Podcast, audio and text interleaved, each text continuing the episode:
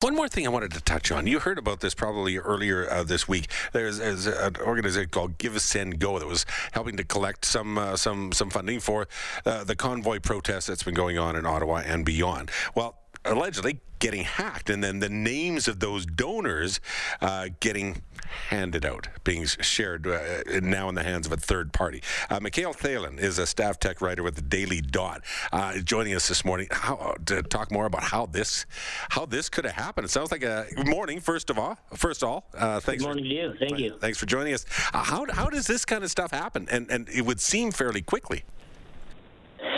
So this is actually a, a long running story here. It actually started on February 8th, where another media outlet called TechCrunch in the United States uh, reported that Amazon had an S3 bucket issue. An S3 bucket is basically a server in the cloud run by Amazon, and they said it was exposing passports and IDs. Um, and the article said they fixed the issue, but two days later, a source came to me and said, no, the issue hasn't been fixed. And uh, there was a thousand images of passports, driver's license, social security cards, credit cards, birth certificates, um, openly exposed on their server. Um, Okay. these weren't related to the uh, Freedom Convoy. These were for people who had run older campaigns, but I had reached out to the CEO of Give Send Go at the time to let them know that they had serious security issues on their websites. They essentially responded to me by saying it was fake news, it was an intentional hit job, but none of it was true. So I sent them links to military IDs and different IDs that users had uploaded on their site um, and received no reply. And then, of course, it was shortly after that um, the, the hack happened, of course.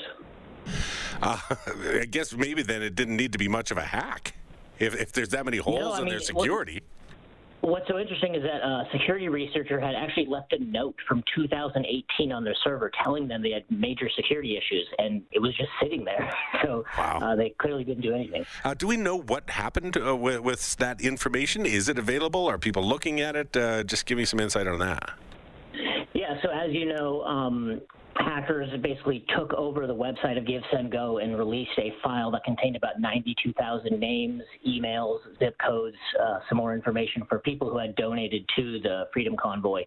And so basically th- that site was up for about 30 minutes. That was leaking that info. So like a lot of just anyone who managed to go to that website was able to get that info. Um, that site was eventually pulled down but there's a third party group called uh, ddos secrets they're sort of like the new wikileaks they're a journalism group that they will host um, leaks data um, to give usually access to sometimes the public and sometimes to other journalists uh, for research purposes so that's where the information is now Well, and it's interesting. Then people will start to wonder, oh, they're, no, they're just uh, pretending they got it. Now they're doctoring all that stuff, and they're going to try and, uh, and and paint their own picture, use it for their own narrative.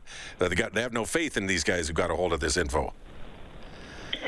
I mean Is that I- even possible? seen- Um, I mean, from what I've seen, I mean, people are being responsible with the data. I mean, a lot of uh, people have been reached out to on the list by other journalists, and they've openly stated that, you know, yeah, I did donate to this, so um, it doesn't look like an issue. For, for an individual, if you're giving to any organization for whatever cost, I don't I don't care what it is. eh, Do you have to be aware of risk? How do you know that what you're giving, uh, what you're sending out there, is going to be safe? What things can we watch for?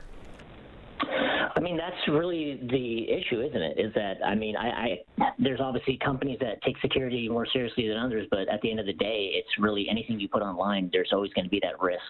Um, you know, Give Send Go is obviously not a, a very well-known company. Um, so you know, I mean, I guess I, you could say Be Leary may be a company without a long track record of being in this business, but at the same time, you know, you can't, I guess, live your entire life being fearful of uh, your information online. But yeah, that's unfortunately one of the issues we have today with just anything online. Yeah, uh, if you do put it out, I guess if, you know if you're if you're sending in emails and stuff through a reputable place, you're probably safe. But if you don't know, just be prepared. I don't know. Do you have a couple of extra email uh, accounts that you can use for for risky stuff? Would that help? Um, yeah, there's different things you can do. So, for example, yeah, you could have uh, you know multiple email accounts, one for more personal things. You could have an email account maybe for something like that that you use online that maybe doesn't have your name in it, that isn't directly attributable to yourself. Um, also, there are services. Um, one that comes to mind that I use is uh, from a website. I don't think it's available in Canada, but it's called Privacy.com, and it lets you generate um, burner credit cards instantly. And once you use them, they self-destruct after. So if your credit card ever gets leaked online, no one can reuse it. Fascinating. Very interesting. Uh, thank you for this. I appreciate it. Have a great day. Yeah, thank you. Hi, it's Shauna, and I might be a bad parent because my kids think french fries are vegetables. Hey, it's Ryan, and I might be a bad parent because I went out for wings when my wife was in the hospital after giving birth. Johnny here. I might be a bad parent because in my house, the tooth fairy gives pocket change. But we're not alone. Len emailed us and said his six year old daughter's Tarzan moment going from love seat to La-Z-Boy by curtains made him more proud than any dance recital. and Andy left his two year old at the rink. All right, guys, I'm sure we're not alone. Like Andy's kid.